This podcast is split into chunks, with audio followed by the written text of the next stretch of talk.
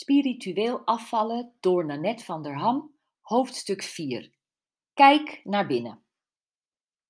De meeste Boeddha-beelden zijn prachtig slank. Maar er zijn ook beelden van Boeddha met een buik die eruit ziet als een ronde, uitpuilende bierbuik met overhangende borsten. Gewoon vet. Dat zijn de lachende Boeddha's. Ze hebben een gulle grijns op hun dikke, bolle toet. Ik heb me vaak afgevraagd hoe een spiritueel wezen als Boeddha zo dik kon zijn. Voor mij is spiritualiteit balans vinden in geest, ziel en lijf. Een lichaam dat met overgewicht kampt, is niet in balans. Overgewicht zit niet alleen aan het lichaam, maar vaak ook in het hoofd, tussen de oren. Met een vol hoofd en lijf stop jij je leven vol met ballast. Alles voelt zwaarder en moeilijker. Maar Omgedraaid geldt het ook. Een leven vol ballast en verplichtingen kan leiden tot een hoofd dat uit elkaar barst en tot slechte eetgewoontes, waardoor je lijf vanzelf zwaarder wordt. Alles heeft met elkaar te maken. Nou, zet de symbolische vuilniszakken maar vast klaar, want we gaan zo dadelijk ballast opruimen. Wat Boeddha betreft, de oplossing van het raadsel is dat de lachende Boeddha niet de historische Boeddha is. Boeddha is geen naam, maar een titel, net als Sint in bijvoorbeeld Sint Augustinus. De titel betekent de verlichte, maar mensen kunnen dus de titel Boeddha dragen. De originele Boeddha is bijvoorbeeld de slanke Indische prins Gautama Siddhartha. De lachende Boeddha was heel waarschijnlijk een vrolijke Chinese zenmonnik die leefde rond 950. Zijn naam komt in verschillende vormen voor. Putai in het Chinees, Hotei in het Japans, Miroku Japans en Milofu Chinees. Of Putai echt zo'n dikke buik had, weten we niet zeker. In Oosterse filosofieën wordt de buik als het spirituele centrum gezien, als de bron waar alle kracht vandaan komt. Het kan dus goed zo zijn dat de dikke buik symbool staat voor kracht en geluk en als zodanig figuurlijk moet worden beschouwd. Een dikke buik hebben betekent in het Chinees dat je een grote tolerantie hebt. De overlevering zegt dat de altijd goed gemutste Putai door het land trok om mensen te helpen en de bijnaam de monnik met de kledingzak kreeg. Hij werd aanbeden als toekomstige Boeddha. Het is mogelijk dat hij sindsdien door zijn compassie, mededogen en positiviteit symbolisch als een monnik met een vrolijke dikke buik tentoon werd gespreid. In China staat een dikke buik voor veel eten en drinken en dat wordt vaak met voorspoed en vruchtbaarheid geassocieerd. Kortom, die dikke buik is alleen maar een symbool. Ons lijf is geen symbool. Het is het meest aardse, echte en concrete dat je op aarde bezit. En je hoeft dan ook geen echte dikke buik te hebben om vrolijk, tolerant, mededogend en positief door het leven te gaan. Wat jij.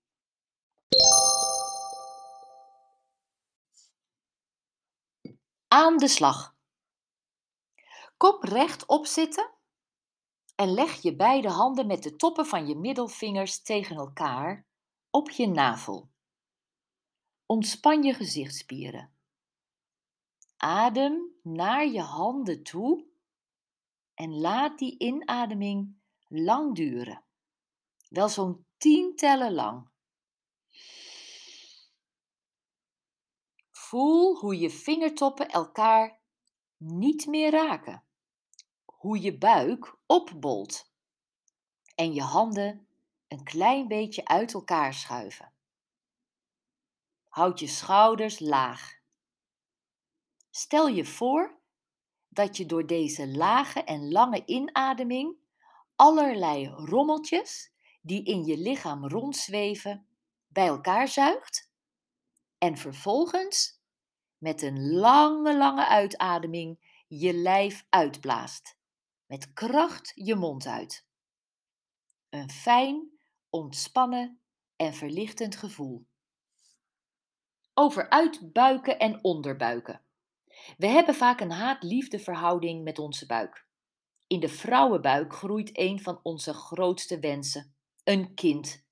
Maar de uiteenspattende huid, strié, die haten we. De buikklachten als een vrouw ongesteld is, kunnen we missen als kiespijn.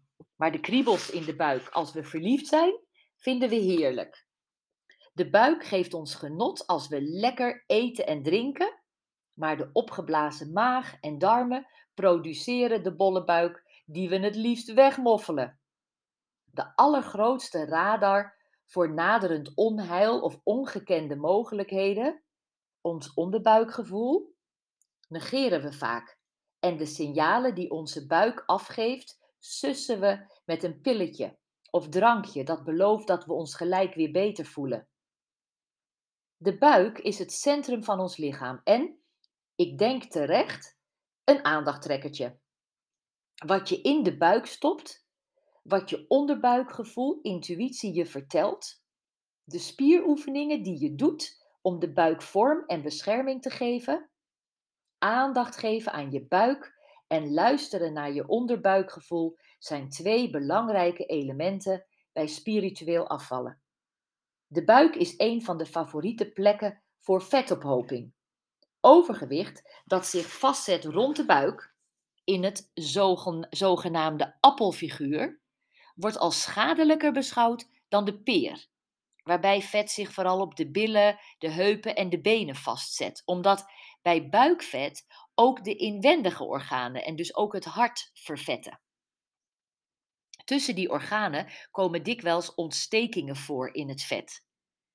En buikvet gaat niet weg door buikspieroefeningen. De vorm van de buik verandert wel, de lichaamshouding wordt ook beter en rugpijn kan minder worden en de energie neemt toe. Met buikspieren neemt de spierkracht ook toe. Maar vet verandert nooit in spieren en spieren veranderen nooit in vet. Je kunt niet lokaal vet laten verdwijnen. Bij het afvallen verlies je overal vet. Dus ook op en in je buik. Buikvet verdwijnt in de keuken, vooral door natuurlijk, gezond en gevarieerd voedsel eten. En door elke vorm van lichaamsbeweging waarbij, en dit is heel belangrijk, het hart sneller gaat kloppen. Een criterium is dat we tijdens die lichaamsbeweging nog wel moeten kunnen praten. Anders bewegen we boven onze macht en werkt de lichaamsbeweging averechts. Hierover later meer. Boeddhisme en spiritueel afvallen. Een van de belangrijkste principes in het boeddhisme is het je ontdoen van gehechtheid aan materiële zaken en het maat houden in alle facetten van het leven. Toen prins Siddhartha verlichting had bereikt en de Boeddha werd, hield hij een toespraak over de vier waarheden. 1. Het leven bestaat uit lijden. 2. Vind de oorzaak van het lijden. Het hebben van verlangens, verwachtingen. 3. Het lijden kan opgeheven worden. Haal de verlangens of de verwachtingen weg. En 4. De methode om het lijden op te heffen is het achtvoudige pad. Acht leefregels. Deze vier waarheden kun je moeiteloos op ons onderwerp spiritueel afvallen projecteren. Namelijk 1. Je ziet je pogingen om af te vallen als lijden. Het wortelsap dat je moet drinken, het joggen dat je moet doen, het afzien van het eten dat jij lekker vindt. Afvallen is één grote lijdensweg. Maar je hebt een keus. 2. Je kunt de oorzaak van je lijden wegnemen. Je kunt het dieet in de vuilnisbak gooien, de joggingschoenen aan de wil gehangen. Je kunt zelfs je tunnelvisie, waarin je pas gelukkig bent als je 20 kilo bent afgevallen, opgeven. Natuurlijk willen we gezond zijn en een lijf hebben dat gelukkig, in balans en slank is. Maar het extreme willen, willen, willen, ik wil 60 kilo wegen, ik wil die jurk aan, leidt nooit tot geluk. Het leidt alleen maar tot meer frustratie. Haal het willen, de verlangens, de verwachtingen weg en sluit vrede met jezelf. Laat te hoge verwachtingen los. Verlang niet te veel, dus ook niet te veel eten en drinken en leef in alles met mate. En om je verder te helpen is er ook nog dat achtvoudige pad. Het achtvoudige pad van Boeddha, deze acht leefregels, zijn een vorm van regels van goed gedrag. Eén is juiste visie, twee juiste intentie, drie juiste spraak, vier juist gerichte daden, vijf juist levensonderhoud, zes juiste inspanning, zeven juiste aandacht, acht juiste concentratie. In het kader van afvallen. 1. De juiste visie. Zie de vier waarheden helder voor ogen. Wij lijden omdat we overgewicht in ons hoofd, aan ons lijf en in ons leven hebben.